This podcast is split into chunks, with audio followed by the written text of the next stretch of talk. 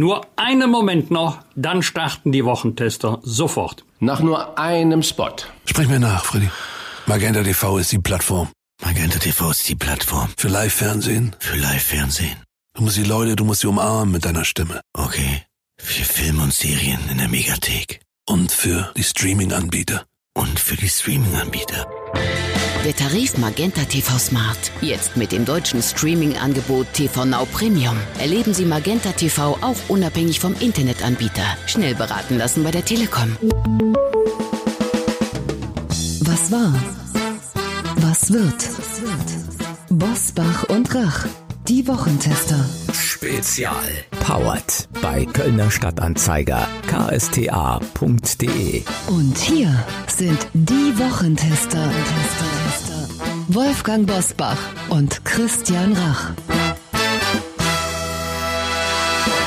Hallo und herzlich willkommen. Hier ist Christian Rach aus Hamburg. Und hier ist Wolfgang Bosbach aus Bergisch Gladbach. Und äh, Sie hören heute eine Sonderfolge. Wir bedanken uns bei unserem Werbepartner für die Unterstützung dieser Folge. Danke an dieser Stelle für das Engagement von Facebook. Zusammenarbeit ist in Zeiten von Covid-19 wichtiger als je zuvor. Deshalb setzt Facebook die gemeinsame Arbeit mit europäischen Regierungen, Behörden und Forschungsteams fort. So nutzt in Spanien die Weltbank Facebook-Karten zur Prävention von Krankheiten, um den Bedarf an Covid-19-Tests und Krankenhausbetten vorherzusagen. Und gemeinsam mit europäischen Regierungen hat Facebook WhatsApp-Chatbots entwickelt, die Fragen zu Covid-19 schnell und präzise beantworten. Mehr auf about.fb für Facebook fb.com slash de slash Europe. Danke an Facebook für den Support. Hier nochmal die Internetadresse für weitere Informationen. about.fb.com slash de slash Europe. Die Weltwirtschaft wird nach Corona anders aussehen. Weite Teile werden zurzeit durch staatliche Unterstützung zu Recht künstlich am Leben erhalten. Doch die Frage ist, wie lange noch?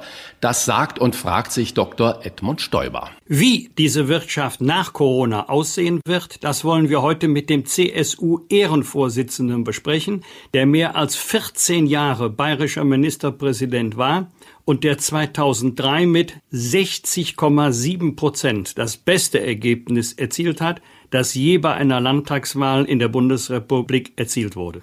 Wer so gute Ergebnisse bei Wahlen erzielt, der hat bestimmt auch einen Masterplan für die Zeit nach Corona. Wir fragen ihn. Herzlich willkommen bei den Wochentestern Dr. Edmund Stoiber. Ja, guten Tag. Also einen Masterplan, den müssen natürlich die Aktiven, die in der Verantwortung stehenden Bundeskanzlerin, Bundesregierung, äh, natürlich auch äh, die Ministerpräsidenten und alle, die heute politische Verantwortung tragen. Man kann sicherlich nur seine Einschätzung ein Stück weitergeben und die ist natürlich so, dass Deutschland natürlich eine riesige Herausforderung hat, äh, wie Europa insgesamt nach Corona, wie auch immer es jetzt letzten Endes bekämpft werden kann und siegreich bekämpft werden kann, aber die Welt hat sich verändert und wird sich verändern. Sie wird sich vor allen Dingen ökonomisch verändern. Die Herausforderungen werden äh, groß sein und wir müssen sicherlich den Verlust, den wir, denn wir verlieren ja gegenwärtig in der Welt enorm viel Geld. Einen Monat Corona in der Welt sind 420 Milliarden Euro, wie es das IFO-Institut und andere renommierte Institute festgelegt haben, damit man sich die Dimensionen vor Augen führt. 420 Milliarden Euro kostet der Weltwirtschaft, der Welt ein Monat Corona. Und können Sie mal runterbrechen, ein Fünftel ist Europa, dann haben Sie die Summe, die wir gegenwärtig pro Monat verlieren die wir investieren müssen, jetzt äh, die Folgen der Pandemie so weit das geht abzufedern. Aber das geht natürlich äh, irgendwann zu Ende und äh, deswegen muss man sich natürlich jetzt ganz bewusst auch damit befassen, auf die Folgen und die Herausforderungen nach Corona, wenngleich natürlich jetzt alles immer noch äh, darauf gerichtet ist, Corona zu besiegen. Aber Franz Josef Strauß hat mir ja mit auf den Weg gegeben, bei einer Krise, bei einer großen Krise 50 Prozent der Aktivitäten auf die Krise konzentrieren, nie 100 Prozent, denn äh, du brauchst auch äh, Aktivitäten, um zu überlegen, was ist dann die Folgen aufzuarbeiten. Und da sind wir jetzt mittendrin. Lieber Edmund, die Kanzlerin hat in dieser Woche den Impfstart in Europa mit den Worten erklärt, im Großen und Ganzen ist nichts schiefgegangen. Da fragen sich natürlich viele, warum sind dann erst 2,2 Prozent der EU-Bevölkerung geimpft worden? Fragst du dich das auch? Ja, natürlich. Wir stehen ja im Wettbewerb. Ich meine, ich kann, äh, ich kann für alles äh, Gründe finden, warum das jetzt so holprig gelaufen ist. Zunächst von der Impfallianz, die wir mit Frankreich und äh, Belgien, Holland machen wollten und dann die Europäische äh, Kommission. Das halte ich grundsätzlich auch für richtig. Aber es bleibt natürlich, dass äh, wir sehr langsam waren in Europa, sehr spät und natürlich härter verhandelt haben als andere Länder, als Amerika, als Großbritannien, als Israel, als, ja, will mal die drei nennen. Und wenn ich sehe, wie äh, diese Länder jetzt bereits äh, geimpft haben, und wir müssen uns ja, wir stehen ja immer im Wettbewerb, wir vergleichen uns ja immer auch mit denen, die vor uns liegen, nicht mit denen, die hinter uns liegen, dann müssen wir feststellen, äh, wir sind hier viel langsamer und die Verfahren sind komplizierter und die Menschen sind unsicherer und müssen halt länger auf die Impfung warten. Und für viele ist das natürlich ein Wettlauf zwischen der Krankheit, die man sowieso hat als alter Mensch und dem Überleben. Herr Dr. Stoiber, die Aufgabenteilung bei der Bekämpfung der Pandemie war doch irgendwie wie folgt. Wir, die Bürger, reduzieren unsere sozialen Kontakte, wir unterrichten die Kinder zu Hause, arbeiten zu Hause, tragen die FFP2-Masken und lüften und dafür kümmert sich die Politik darum, dass ein Impfstoff, wenn er denn entwickelt ist, so schnell und effizient wie möglich und das Volk gebracht wird. Die Bürger halten sich ja wirklich im Großteil daran und man sieht es auch, dass durch diese Disziplin die sieben Tage Inzidenz im Moment unter 100.000 schon wieder gedrückt wurde. Und die Politik hat jetzt in Sachen Impfen und Impfstoffbeschaffung doch versagt. Zwei Fragen. Sind denn bei Ihnen privat, in Ihrer Familie, Sie haben Enkelkinder, wie gehen Sie damit um als der Bürger äh, Stoiber? Und äh, wie sehen Sie da diese Funktion der Politik? Äh, hat der Bürger richtig gemacht alles und die Politik versagt bei ihren Aufgaben?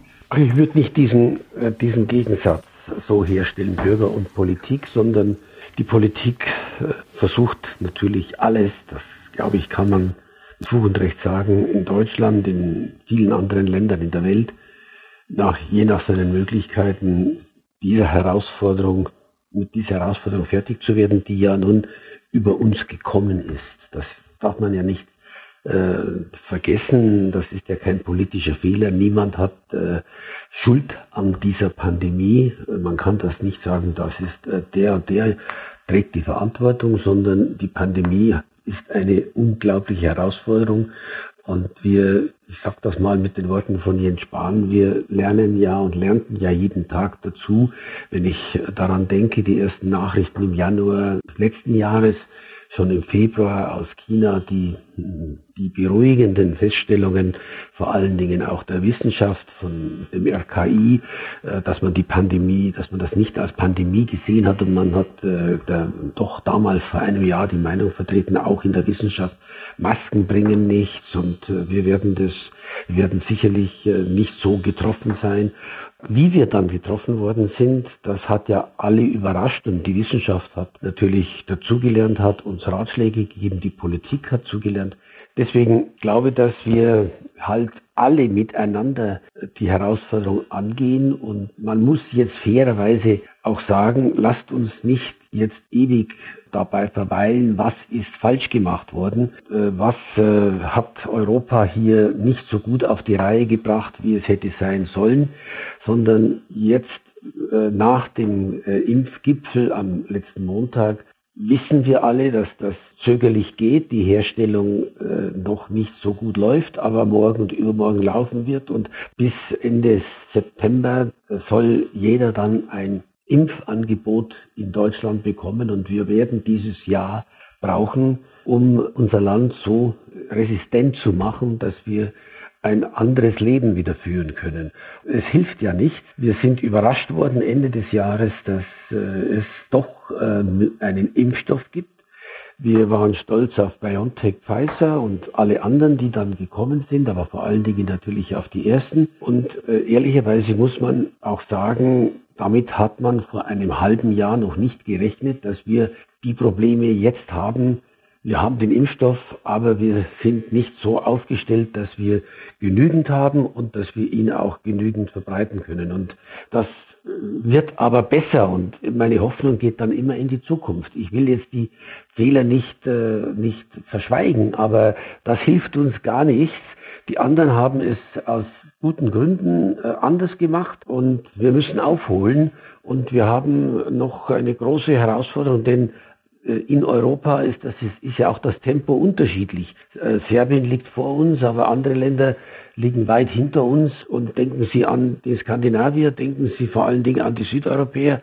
Da ist das alles noch schwierig und wir müssen das gemeinsam schaffen. Lieber Edmund, in dieser Woche wurde auch über das Thema Notimpfstoffwirtschaft diskutiert, bei der der Staat den Unternehmen vorgibt, äh, wie viel Impfstoff zu produzieren ist. Glaubst du, dass sich dieser staatliche Einfluss immer weiter ausdehnen wird oder dass es auch wieder ein Comeback der Marktwirtschaft geben könnte? Also ich glaube, dass äh, der Vorschlag äh, stärker noch äh, staatlich zu regulieren, beziehungsweise auch anderen äh, Unternehmen jetzt äh, den Code zu geben für BioNTech oder für dieses oder jenes, damit alle produzieren können, das klingt alles gut, das ist technisch nicht machbar, das ist rechtlich nicht machbar und das ist äh, seit äh, Montag äh, erledigt. Und zu glauben, der Staat könne das alles ersetzen, der Staat hat schließlich auch nicht den Impfstoff erfunden, sondern der Impfstoff ist natürlich im Wettbewerb entstanden und zwar in einer unglaublichen Schnelligkeit,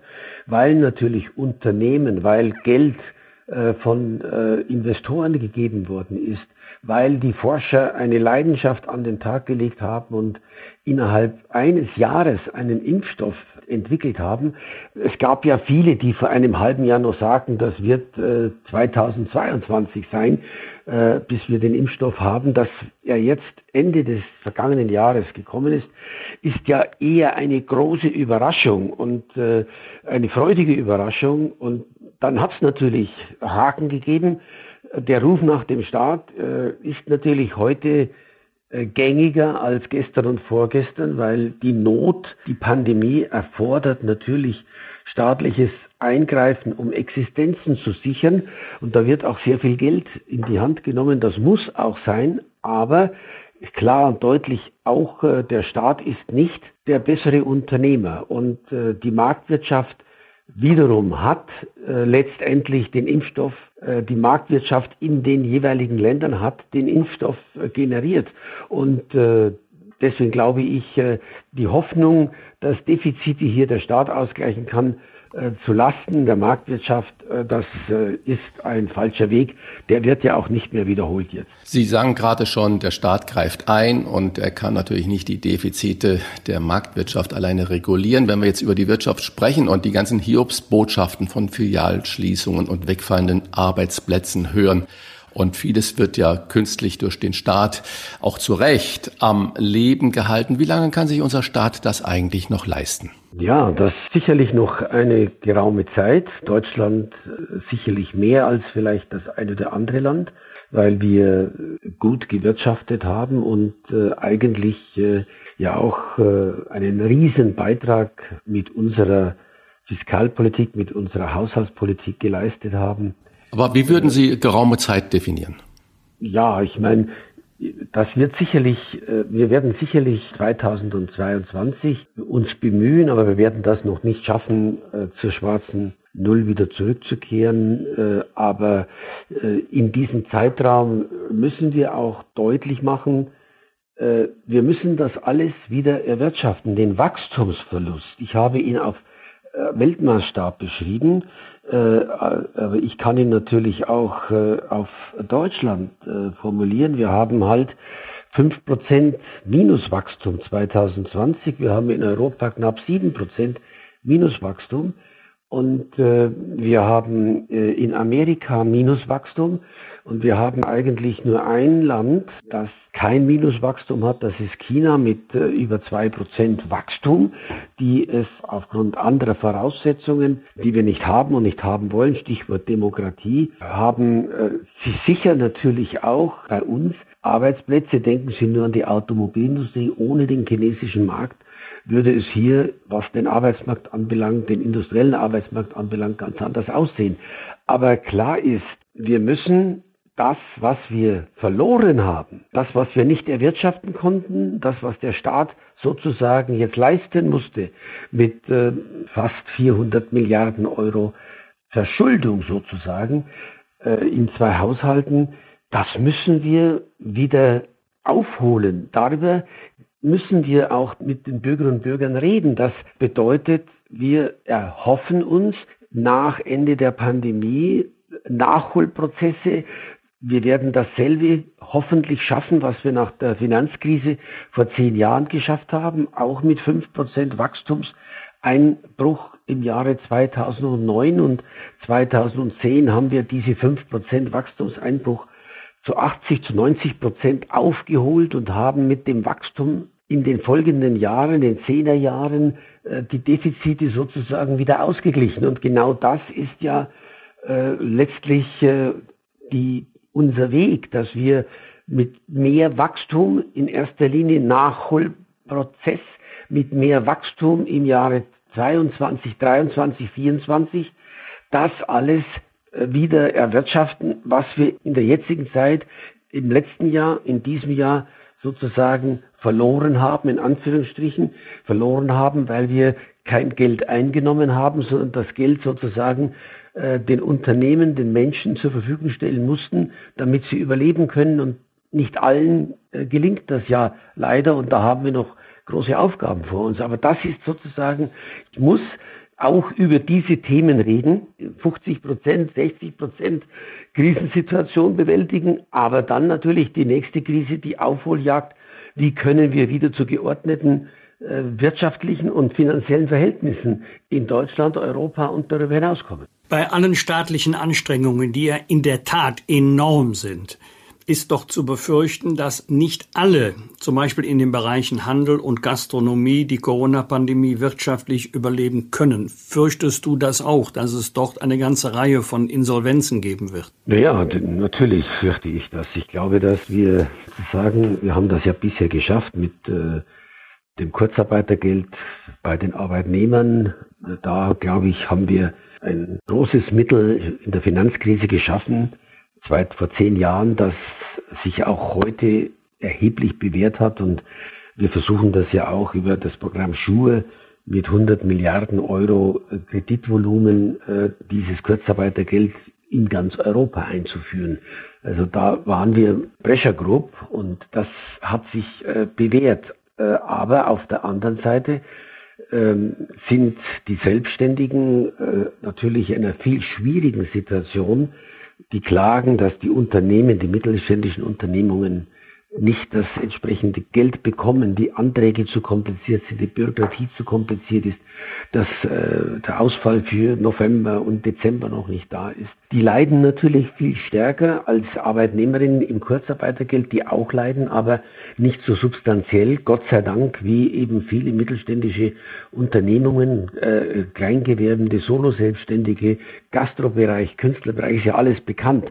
Und ich glaube, die große Herausforderung kommt für uns, wenn, äh, wenn äh, wir wieder in den, wenn die, wenn die Hilfe nicht mehr, wenn sie auslaufen und äh, wenn äh, die Insolvenzwelle kommt, die ja noch rechtlich aufgehalten worden ist, weil du, äh, weil, weil du in großem Maße jetzt nicht äh, die gesetzliche Verpflichtung hast, äh, bei äh, Überschuldung und bei den Voraussetzungen einer Insolvenz schon Insolvenz anzumelden.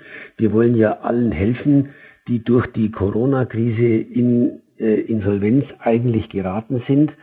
Äh, da wird es natürlich auch enorme Arbeitskräfte freisetzen. Und das wird die Bewährungsprobe sein, wie wir dann mit der Folge der Pandemie, die sicherlich in einer höheren Arbeitslosigkeit sich auswirkt, wie wir darauf antworten. Und das ist äh, da ist die entscheidende Frage dann, Stimulantien zu setzen, dass das Wachstum anspringt. Ich will einmal mal auch äh, deutlich machen, wie wir eigentlich helfen. Ich weiß nicht, ob äh, du weißt, wie schaut das eigentlich in Europa aus mit 26 Ländern. Wenn ich mal alle nationalen Leistungen der 26 Mitgliedstaaten der Europäischen Union in der Bekämpfung von Corona auf nationaler Ebene, dann äh, äh, leistet Deutschland mit, mit, mit Hilfen und Garantien in der Größenordnung von 1300, 1400 Milliarden Euro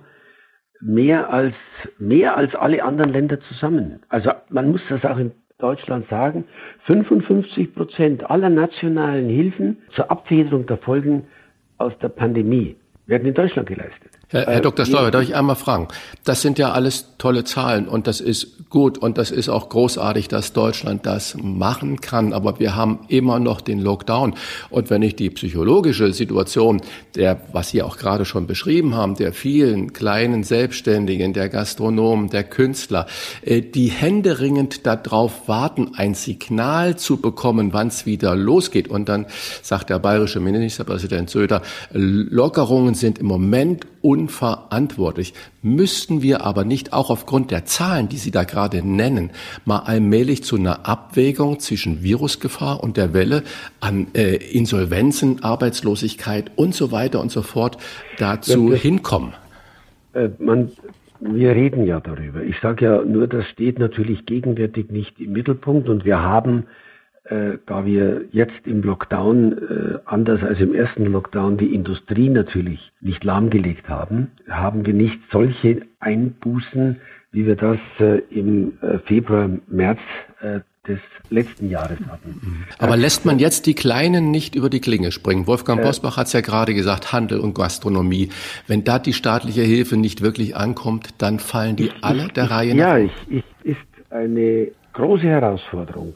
Und das trifft natürlich äh, einzelne Leute substanziell, die äh, ihr Geschäft aufgeben müssen, das Geschäftsmodell funktioniert nicht mehr, die die Gastronomie einstellen müssen, haben den ersten Lockdown noch einigermaßen überlebt, den zweiten, jetzt geht die Luft aus, die Betriebe, die oft äh, 50, 100, 150 Jahre alt sind, äh, müssen abgewickelt werden, die Menschen müssen sich auf, auf eine neue Perspektive einstellen, das sind riesige subjektive Herausforderung von vielen Menschen, die natürlich mit dem Lockdown ganz anders hadern als Menschen, äh, die substanziell finanziell nicht so betroffen sind, wie die, von denen Sie gerade reden. Das sind etwa, das ist der ganze Gastro, Gastrobereich, der Künstlerbereich, der Mittelstandsbereich in vielen Bereichen. Das betrifft etwa so sieben, äh, sieben, acht Prozent des Bruttosozialprodukts äh, Deutschlands äh, und die Betroffenen, denen muss geholfen werden und die sind in einer schwierigen Situation. Und wir müssen natürlich, glaube ich, immer in all den Debatten auch über die Folgen des Lockdowns, der alternativlos ist, weil wir ohne ihn gegenwärtig die Kette nicht durchbrechen und wir müssen runter. Da glaube ich, sind wir uns einig, wir müssen unter 50 und äh, wir müssen, wenn ich mal von der Inzidenzzahl ausgehen, wir müssen es erreichen und die Chancen sind ja nicht äh, gering, dass wir es erreichen, sozusagen auf 10 runterzukommen, um Luft zu haben.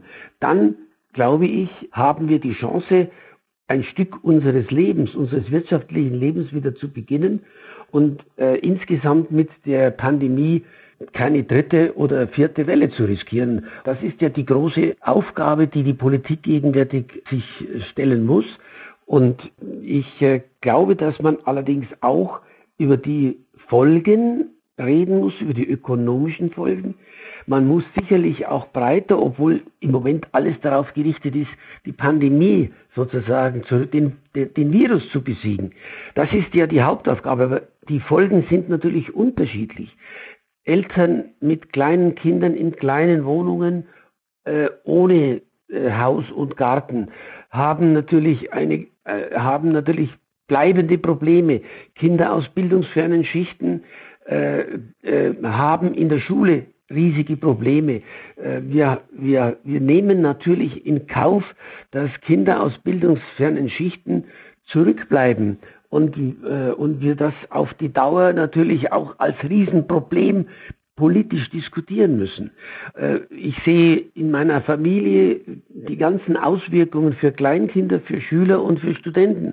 Wenn ich sehe, dass äh, der Kindergarten zu ist, die Krabbelstunde zu ist, dass die Kleinen äh, ganz alleine, sie haben keine Freunde, sie sind auf sich gestellt, sie sind zu Hause, sie, sie müssen natürlich auch alle Sicherheitsmaßnahmen sozusagen einhalten oder die Eltern müssen dafür sorgen. Das führt natürlich zu Problemen in der Entwicklung dieser Kleinkinder. Ich habe äh, einen äh, neunjährigen und einen elfjährigen Enkel. Der eine ins, geht gerade in das erste Klasse äh, Oberschule, der andere noch in die Grundschule. Äh, wie unterschiedlich äh, hier die Unterrichte ablaufen, welche Schwierigkeiten für die Eltern entstehen spürt man hier, wie schwierig es ist, dass sie keinen Sport mehr treiben können, dass sie keine Kommunikation haben. Die wirft das sicherlich ein Stückchen auch zurück. Oder ich denke an meine Enkel, die jetzt studieren, äh, die 19, 20 äh, sind und die sich schwer tun, einen Praktikumsplatz zu finden, was vor einem, vor zwei, vor drei Jahren äh, überhaupt kein Problem war. Und diese jungen Menschen, die ja erst Kontakte knüpfen, wollen und müssen, wie wir das auch getan haben, äh, die finden im Moment keine Kontakte. Und über das Video, äh, bei aller Wertschätzung von dem Austausch von Videokonferenz, von Schalten in der Familie und, und vieles andere mit der Digitalisierung, wirst du letztendlich nicht so neue Kontakte rekrutieren, wie du das im normalen Leben magst. Du wirst weniger Freunde finden, weniger äh, Partner. Das, das ist schon man muss diese ganze Palette der Folgen beschreiben, damit man diese Folgen nicht jetzt verschweigt, sondern da kommt was auf uns zu und da müssen wir uns, da müssen wir uns wappnen. Und deswegen sage ich ja, 50, 60 Prozent der Aktivitäten in den Kampf gegen äh, das Virus. Aber ich brauche auch schon 40 Prozent meiner Kraft zu überlegen, was muss ich machen, wenn wir wieder was machen können. Edmund, vor dem Hintergrund der enormen staatlichen Anstrengungen zur Stützung der Wirtschaft ist das ja eine Frage, die in den letzten Tagen aufgekommen ist, nämlich Abschaffung der Schuldenbremse, ja oder nein? Also der Schuldenbremse im Grundgesetz. Was hältst du von der Debatte? Was wäre deine Empfehlung? Überhaupt nichts. Gottes Willen. Ich kann nur darauf hinweisen, ohne den Maastricht-Vertrag, Stichwort Einführung der europäischen Wirtschafts- und Währungsunion und ohne den Stabilitätspakt, der damals geschaffen worden ist. Also wie darf sich ein Staat verschulden? Drei Prozent des Bruttosozialprodukts höchstens. 60 Prozent in der, Ge also jedes Jahr dürfen die Haushalte, die öffentlichen Haushalte insgesamt nicht mehr als drei Prozent des Bruttosozialprodukts an Schuldenaufnahme haben, um die Stabilität zu gewährleisten. Die berühmten 60 Prozent äh, Gesamtverschuldung, äh, 60 Prozent des Bruttoinlandsproduktes, was ein Land erwirtschaftet. Es darf nicht mehr als 60 Prozent dieses Bruttoinlandsprodukts als Gesamtschulden haben.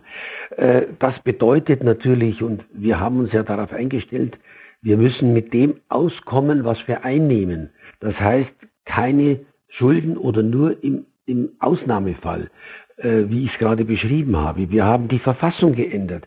Nach langen Debatten in äh, den, in den, aus den Erfahrungen, die wir sozusagen äh, nach der Wiedervereinigung in den äh, schwierigen Phasen äh, unserer wirtschaftlichen Situation damals gesammelt haben, haben wir in die Verfassung hineingeschrieben. Die Länder dürfen keine Schulden machen. Das steht so in der Verfassung drin, die, die, die Länder, die, die Bundesländer, die 16. Das war ein schwieriger Kampf und äh, die Bundesrepublik Deutschland darf 0,3 äh, Prozent des Bruttosozialprodukts an Schulden machen. Das sind etwa so 9 Milliarden Euro im Bundeshaushalt. Das hat uns eigentlich auf den Wachstumspfad geführt. Und äh, ich sage noch einmal, weil es so war und weil, äh, äh weil wir ausgeglichene Haushalte geschaffen haben. Ich habe zehn Jahre gebraucht. Ich als Ministerpräsident äh, von 1996 bis 2006 Zehn Jahre habe ich gebraucht, bis wir ausgeglichenen Haushalt in Bayern schafften, was sicherlich auch ein gewisses Beispiel, ich sage nicht Vorbild war, dann für äh, die für die für die Schuldenpolitik in Deutschland und in den anderen Ländern. Und nur weil wir so gewirtschaftet haben, können wir uns das jetzt leisten, die Pandemie so zu bekämpfen, wie ich es gerade angesprochen habe? Und äh, natürlich müssen wir auch eine enorme Last für Europa übernehmen. Wir dürfen, man darf ja nicht vergessen, was wir beitragen, indem wir abweichend von den Verträgen es gestattet haben, dass die Europäische Union 750 Milliarden Euro an Schulden aufnehmen darf. Das war ja bisher äh, völlig unmöglich. Die Europäische Union muss von den Beiträgen der Länder leben und darf keine eigenen Steuern erheben und darf auch keine Schulden machen. Jetzt haben wir den, äh, den Wiederaufbaufonds mit 750 Milliarden Euro in Europa geschaffen. Davon bekommt zum Beispiel Italien insgesamt 80, 70, 75 Milliarden Euro Zuschüsse damit sie ihre Schwächen mit Hilfe auch gerade der anderen Länder und auch Deutschlands äh, ausmerzen kann. Genauso ist es Spanien. Spanien äh, ist dringend darauf angewiesen, Zuschüsse zu bekommen aus, der Euro, aus diesem Fonds, dass sie nicht zurückzahlen muss. Das ist im Grunde genommen ein Finanzausgleich, ein neuer Finanzausgleich, für den wir auch sehr viel beitragen, die Deutschen, sehr viel beitragen aufgrund unserer Stärke, unserer Haushaltspolitik in der Vergangenheit und unsere Wirtschaftspolitik in der Vergangenheit. Und sogar äh, äh, der Bundesfinanzminister erklärt ja, wir können uns das deswegen leisten, weil wir ja die schwarze Null und die Verfassung hatten. Wer jetzt hergeht und in dieser Situation diese Errungenschaft generell aufgeben will, jetzt sage ich mal ganz deutlich, der nimmt sich Italien zum Vorbild mit der Schuldenpolitik. Das war immer das große Sorgenkind. Ist es ja geblieben. Die wirtschaftlich mangelnde Leistungskraft Italiens und die hohen Ausgaben, sodass wir heute eine Verschuldung haben, die 180 Prozent des Bruttoinlandsprodukts Italien betrifft. Und deswegen müssen wir heute helfen diesen Ländern. Aber ich sage ganz deutlich, das geht natürlich nicht Ultimo und äh, auch darüber müssen wir diskutieren. Müssen wir jetzt mehrfach Mittel aufbringen, damit sich die Europäische Union verschulden kann? Oder war das eine einmalige Angelegenheit? Das muss eine einmalige Angelegenheit gewesen sein, Hilfe, Hilfe zur Selbsthilfe. Wir können nicht jedes Jahr diese, diesen Fonds auflegen zugunsten der, der schwächer strukturierten äh, Länder. Das übersteigt die Leistungsfähigkeit der Deutschen dann auch allemal. Wir haben es schon gerade mit den Schulden und der Zukunft angesprochen. Lassen Sie uns mal nach vorne gucken in der Nach-Corona-Politik. 2002, als Sie Kanzlerkandidat waren, da stand auf Ihren Wahlplakaten, ich erinnere mich noch ganz genau, anpacken für den Aufschwung oder auch gemeinsam mehr aus Deutschland machen. Und jetzt mal die Frage, wer könnte denn besser mit der Welt nach Corona umgehen? Wer könnte denn besser äh, den anpacken für den Aufschwung? Söder oder Laschet? Oder haben Sie sogar noch einen dritten Kandidaten im Arm? Also äh, einen dritten Kandidaten wird es mit Sicherheit nicht geben, sondern einer der beiden ja, wird das machen müssen. Aber Sie wissen ja auch, die ganzen Verfahrensschritte, völlig klar, ein gemeinsamer Kandidat, wie immer, äh, ein Vorschlag von von Laschet und von Markus Söder, ein gemeinsamer Vorschlag. Das Vorschlagsrecht, das erste Vorschlagsrecht hat die größere Partei, die Schwesterpartei, die CDU und man wird sich dann im Frühjahr äh, zusammensetzen, wie man das immer getan hat und äh, diesmal wird es vielleicht äh, eine intensivere Diskussion der beiden äh, Parteivorsitzenden geben. Aber ich äh, bin fest davon überzeugt, ohne äh, die Union geht es nicht. Ohne die beiden Unionsparteien geht es nicht, weil wir die letzte, man kann sagen, leider Volkspartei geblieben ist in dieser Veränderung unserer Parteienlandschaft in Deutschland. Würden Sie Markus Söder denn ziehen lassen aus Bayern nach Berlin? Ich sage, ja, das ist zunächst einmal seine Entscheidung. Seine schwierige Entscheidung. Er hat sich ja noch nicht festgelegt persönlich. Davon gehe ich aus und äh, man wird sehen, wie sich die Dinge entwickeln. Aber äh, das ist zunächst die Entscheidung, die er selber treffen muss. Erst wenn er sie selbst getroffen hat, dann wird er natürlich mit Armin Laschet darüber reden und den gemeinsamen Vorschlag machen. So ist es eben abgesprochen und äh, so wird es auch sein und äh, sage nur ganz deutlich, er hat natürlich hohe Erwartungen auch nicht nur in Bayern, die sind gestiegen, die positiven Zustimmungen zu ihm, sie sind gestiegen und die Erwartungen sind gestiegen heute über Bayern hinaus. Aber das ist ein Momentum, das bedacht werden muss. Mehr will ich dazu nicht sagen, weil ich kann ja gar nicht mehr dazu sagen, als das, was vereinbart ist. Die CDU hat den Parteivorsitzenden gewählt. Gott sei Dank, äh, glaube ich, versammeln sich alle jetzt hinter Armin Laschet als äh, Parteivorsitzender der CDU. Da gibt es keine weiteren Auseinandersetzungen. Das ist an sich schon mal ein Wert, nachdem drei so äh, herausgehobene Persönlichkeiten um diese Position sich beworben haben. Unter, unter den Schwierigkeiten der Pandemie äh, ist es gelungen, einen fairen Abstimmungsprozess zu erreichen. Und es gibt kein Nachtarocken, Gott sei Dank, sondern das wird voll akzeptiert, auch von denen, die zunächst anderer Meinung waren. Das ist schon mal ein großes Kraftzeichen, das die CDU, die Union damit auch insgesamt setzt. Und ich bin davon überzeugt, dass dieser Geist auch dazu führen wird, dass man dann äh, die Entscheidung gemeinsam trifft und dann sich alle hinter dem Kandidaten versammeln. Und ich bin auch, äh, sage ganz offen, wir sind, wir haben ja nun viele Probleme gleichzeitig. Wir müssen, wir werden enorme soziale neue Spannungen bekommen, nachdem die Pandemie, sagen wir mal, in dieser Art jetzt vorbei ist. Da werden natürlich die sozialen Spannungen werden in der Welt größer. Äh, und sie werden auch natürlich in der entwickelten Welt äh, spürbar sein. Was für Maßnahmen wir ergreifen müssen, um äh, die Renten zu sichern, die Sicherheiten den Menschen zu geben, die Arbeitsplätze zu sichern, neue Arbeitsplätze zu schaffen. Wir haben ja nur ein Beispiel. Wir sind eine Industriegesellschaft. Weil wir eine Industrie mit starker Industrie sind, haben wir auch einen höheren Lebensstandard als viele äh, Länder in der Welt.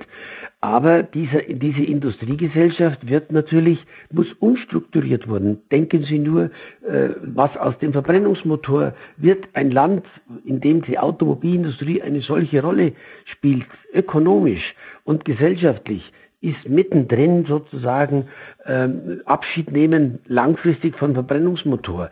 Äh, und das sind nimm nur mal das, das sind Prozesse, die sind gewaltig. Wir müssen die Herausforderung der Digitalisierung in einem anderen Maße noch beherrschen. Wir müssen die Verwaltung besser einstellen auf die Digitalisierung. Wir müssen die Menschen noch stärker auf die Digitalisierung einstellen. Und das äh, bringt wieder neue Herausforderungen. Das heißt, diese Gleichzeitigkeit der, der Probleme. Wir müssen den Staat stark halten. Wir müssen äh, die Wirtschaft stark halten und das, oder sie stärken. Wir müssen die Industriegesellschaft neu transformieren mit in die 20er, 30er Jahre hinein, um bestehen zu können mit den Anforderungen, die heute gestellt werden. Das sind äh, schon enorme Herausforderungen, die die jetzige Generation zu bewältigen hat, weil die Probleme alle gleichzeitig kommen. Und, aber ich bin fest davon überzeugt, wir werden das schaffen. Und ich sage ganz offen, die Union ist die einzige, die zum Beispiel die unterschiedlichen Auswirkungen einer ökologisch-sozialen Marktwirtschaft, wenn ich natürlich jetzt, in, wenn ich im Jahre 2030 55 Prozent der CO2-Ausstoß gemessen an 1990 reduzieren will, das Europäische Parlament will sogar 60 Prozent schon 2030 äh, reduzieren, dann bedeutet das jetzt bei uns in Deutschland die, die, in einer Industriegesellschaft die Verfünffachung der Anstrengungen. Und natürlich, je teurer das CO2 wird, desto teurer werden natürlich auch die jetzigen Energien. Und sie treffen natürlich dann die Menschen in sozial unterschiedlicher Weise. Äh, mein Gott, der eine kann die 1,20 Euro Diesel, äh, wo jetzt äh, natürlich äh, 25 Euro äh, CO2-Kosten auf der Tonne liegen, leichter wegstecken als der andere. Und man, Herr Schäuber, und darf ich da mal kurz fragen? Und deswegen holt sich jetzt, wie im neuen Stern ja äh, beschrieben, Markus Söder die Grünen mit ins Boot, um sich ökologische Kompetenz als Partner äh, zur Seite zu stellen? Oder äh, kann das die CDU, CSU nicht alleine? Die, man die, äh, ich will mal antworten darauf, äh, die Ökologie ist natürlich ein urkonservatives Ziel. Natürlich haben sie immer auch lange Zeit eine Industriegesellschaft, die es geschafft hat, praktisch die Arbeitslosigkeit zu verbannen, hat natürlich auch enorme Umweltfolgen ausgelöst. Jetzt äh, müssen wir die Umweltfolgen Klimavereinbarung von äh, Paris einhalten. Das ist natürlich, das, das verlangt zum Beispiel, dass CO2 bepreist werden muss, damit ich sozusagen praktisch 2050 äh, zur CO-freien Welt äh, kommen will. Und da, da muss natürlich die Technik, äh, wir brauchen andere Techniken, um äh, Wohnen, Verkehr anders zu gestalten. Das aber der Ausgleich, wie mache ich das? Ich kann das mal ganz gut beschreiben. Natürlich ist die Braunkohle ein Klimakiller, das ist keine Frage. Und natürlich wollen leidenschaftliche Grüne lieber heute als morgen aussteigen. Aber wir haben natürlich auch das Interesse als Volkspartei, den Arbeiter im, in der Braunkohle, dem muss ich ja auch die Möglichkeit geben, mit diesem Ausstieg aus der Braunkohle fertig zu werden. Also brauchen wir eine andere Zeitschiene, 2036. Wir müssen das abfedern. Man kann nicht einfach hergehen und kann sagen, äh, äh, der CO2-Ausstoß muss radikal reduziert werden, ohne Rücksicht auf die sozialen Folgen. Und das, glaube ich, kann die Grüne Partei nicht, weil sie von ihrer ganzen Struktur dieses Ziel, die absolute Priorität einräumt, ohne die Folgen zu bedenken. Dazu braucht es die Volkspartei CDU und CSU, die praktisch diese Interessen abwägt. Wir haben ja, denken Sie nur mal an den Ausstieg der Steinkohle, äh, den, wir, den wir Jahrzehnte vorbereitet haben und der ohne größere äh, Eruptionen mit all den Schwierigkeiten im Ruhrgebiet vonstatten gegangen ist. Und äh, das will ich als Beispiel nehmen, dass Sie natürlich immer auch unterschiedliche Interessen haben, äh, die austariert werden müssen. Und das ist die große Kraft, auch der Volkspartei. Und deswegen ist es so wichtig, dass die CDU, CSU erstens mal natürlich den Kanzler stellt und natürlich die Führung in der Regierung übernimmt. Und dass natürlich heute die zweitstärkste Partei nicht mehr die Sozialdemokraten sind, sondern die Grünen schon sind und in den Umfragen ja auch behaupten, ist sicherlich auch äh, die Möglichkeit einer solchen Koalition die ist da und man muss sehen, äh, wie sich sozusagen aufgrund des Wahlergebnisses dann darstellt. Und dann sage ich auch im Falle einer, wie sagt man so schön, schwarz-grünen Koalition, muss man eben dann die Interessen austarieren, damit es nicht zu Brüchen in dieser Gesellschaft kommt. Dann sehe ich auch nochmal gerade das alte äh, Wahlplakat der Grünen äh, vor Augen, als sie damals äh, sich um die Kanzlerkandidatur bemüht haben. Die haben nämlich da geschrieben, äh, haben sie ein Bild von Ihnen und ich glaube von Guido Westerwelle abgebildet und da stand drauf, damit der Albtraum nicht Wirklichkeit wirkt. Das heißt, ist der grüne äh, Koalitionspartner dann der Bremser, damit der konservative Albtraum ein Ende hat? Oder ist es dann eigentlich der äh, Motivationsmotor, der das Ganze nach vorne bringt? Also es geht, was wir gegenwärtig ökologisch bedeutet heute natürlich Klimaschutz, bedeutet äh, CO2-Reduzierung, bedeutet die Verkehre sollen sich verändern im Laufe der nächsten Jahre. Die Energie in den Häusern äh, wird sich verändern. Das sind riesige Prozesse und was heißt der Albtraum? Unser, das stand auf dem Wahlplakat. Die große Herausforderung war nach dem Zweiten Weltkrieg ein stabiles Land, eine stabile Demokratie mit einer starken Wirtschaft zu entwickeln. Und die soziale Marktwirtschaft hat sich natürlich den Ruhm äh, letzten Endes Deutschland nach dem Zweiten Weltkrieg zu heute dem viertgrößten, der viertgrößten Wirtschaftsmacht der Erde zu machen. Darf man nicht vergessen, ein Volk mit 80 Millionen Einwohnern ist eigentlich kein großes Volk, gemessen an der Zahl, gibt viele größere Völker. Trotzdem ist dieses Volk mit 80 Millionen nach Amerika, nach China, nach Japan die viertgrößte Wirtschaftsmacht der Erde. Wir haben letzten Endes unsere Wirtschaft auch zum Wohle der Arbeitsplätze ausgebaut. Jetzt haben die Folgewirkungen, die Folgewirkungen sind unter anderem auch erhebliche Umweltbelastungen. Jetzt muss die Wirtschaft umgebaut werden. Umgebaut werden, dass wir sozusagen die Prosperität behalten, ohne die negativen Wirkungen, also im Prinzip, wie sagt der Fachmann, eine Dekarbonisierung der Industrie. Äh, natürlich wird vielleicht später, wir, wir haben, Öl wird an Bedeutung verlieren, Gas wird an Bedeutung verlieren, alles in längeren Zeiträumen. Äh, und natürlich hoffen wir alle zum Beispiel, dass die Wasserstofftechnologie ein Teil unserer Probleme morgen und übermorgen löst. Natürlich, wir müssen fliegen ohne CO2-Ausstoß. Wir müssen Auto fahren ohne CO2-Ausstoß. Das sind riesige Prozesse, die wir einleiten und die ohne Eruptionen stattfinden wollen. Die Grünen werden wahrscheinlich Eruptionen in Kauf nehmen für das Ziel. Also wenn ich mit den Aktivisten rede, dann kennen die nur das Ziel so schnell als möglich.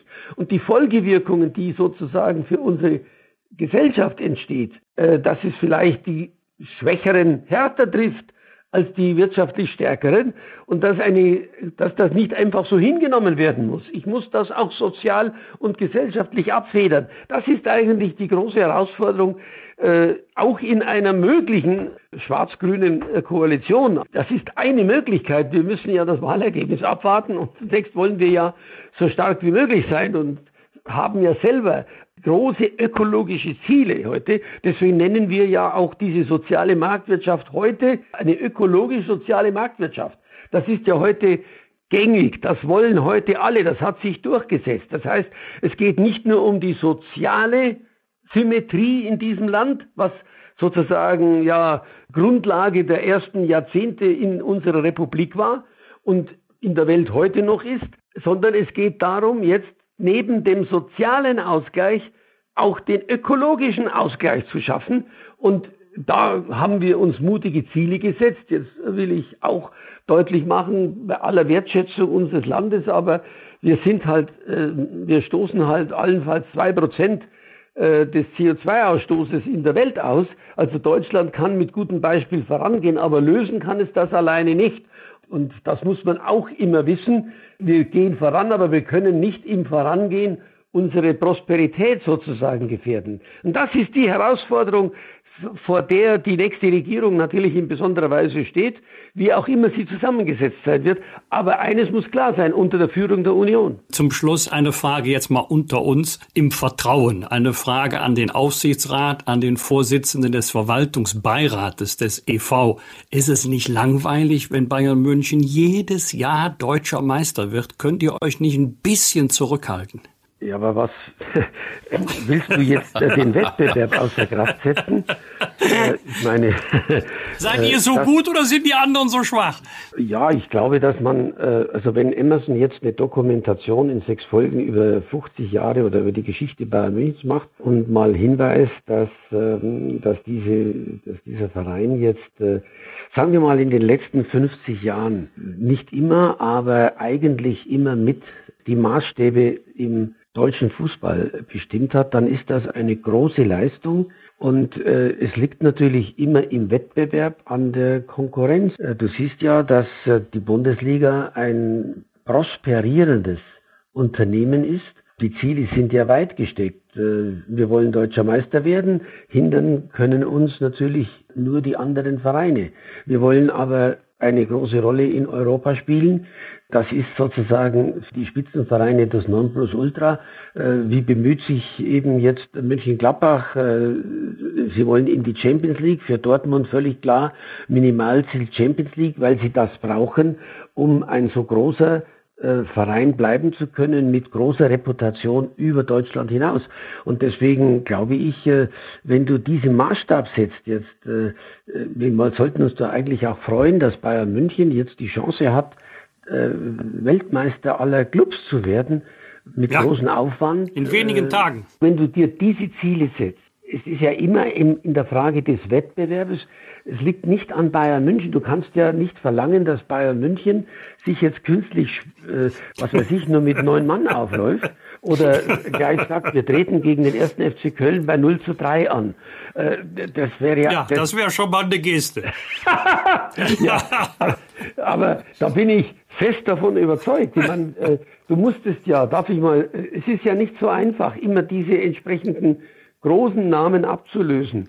Denk mal nur an Frank Ribéry und an Arjen Robben, zwei äh, Riesenspieler. Wir haben sie adäquat positioniert und ersetzt. Du musst natürlich äh, sehen, die Abwehr, äh, der Mittelaufbau, der Sturm, wie wird das miteinander verzahnt, etc. etc. Das sind heute riesen Herausforderungen. Dazu kommt aber auch noch, äh, was ich dir sagen will, so ein Verein ist nicht nur ein Fußballverein. Also der erste FC Köln ist nicht nur ein Fußballverein. Borussia Dortmund ist nicht nur ein Fußballverein, sondern auch wie sie sich verhalten, wie sensibel sie sich verhalten, wie sensibel sie auf diese gesellschaftlichen Veränderungen reagieren, glaube ich, äh, ist auch notwendig. Und deswegen äh, sage ich auch ganz deutlich, die Pandemie muss natürlich auch Auswirkungen auf die Verträge auf die künftigen Verträge haben. Und es wird sicherlich, es muss ein Stückchen bescheidener zugehen. Deswegen äh, glaube ich, äh, ist auch die Haltung des Vereins richtig gewesen, bei aller Wertschätzung für unseren wunderbaren Spieler Alava. Aber irgendwo ist das Angebot ausgereizt und dann muss man eben sagen, mehr geht nicht im Moment. Wir bedanken uns für die klaren Ja, ich Worte. hoffe, Dankeschön, dass man das so ausführen konnte. Ein Riesenthema, also das weißt du besser als ich, lieber Wolfgang. Bleib gesund, Also ich grüß hoffe- die Familie. Da sagen wir einfach vielen Dank an den Weltmeister der klaren Worte, Edmund Stoiber. Äh, großartig, vielen Dank. Herr Rach, ich danke Ihnen sehr herzlich. Alles Gute, Edmund. Danke, Servus. Was war? Was wird? Wolfgang Bosbach und Christian Rach sind die Wochentester. Ein maßgenau Podcast. Powered bei Kölner Stadtanzeiger ksta.de. Sprich mir nach, Freddy. Magenta TV ist die Plattform. Magenta TV ist die Plattform Für Live-Fernsehen. für Live-Fernsehen. Du musst die Leute, du musst sie umarmen mit deiner Stimme. Okay. Für Filme und Serien in der Megathek. Und für die Streaming-Anbieter. Und für die Streaming-Anbieter. Der Tarif Magenta TV Smart. Jetzt mit dem deutschen Streaming-Angebot TV Now Premium. Erleben Sie Magenta TV auch unabhängig vom Internetanbieter. Schnell beraten lassen bei der Telekom.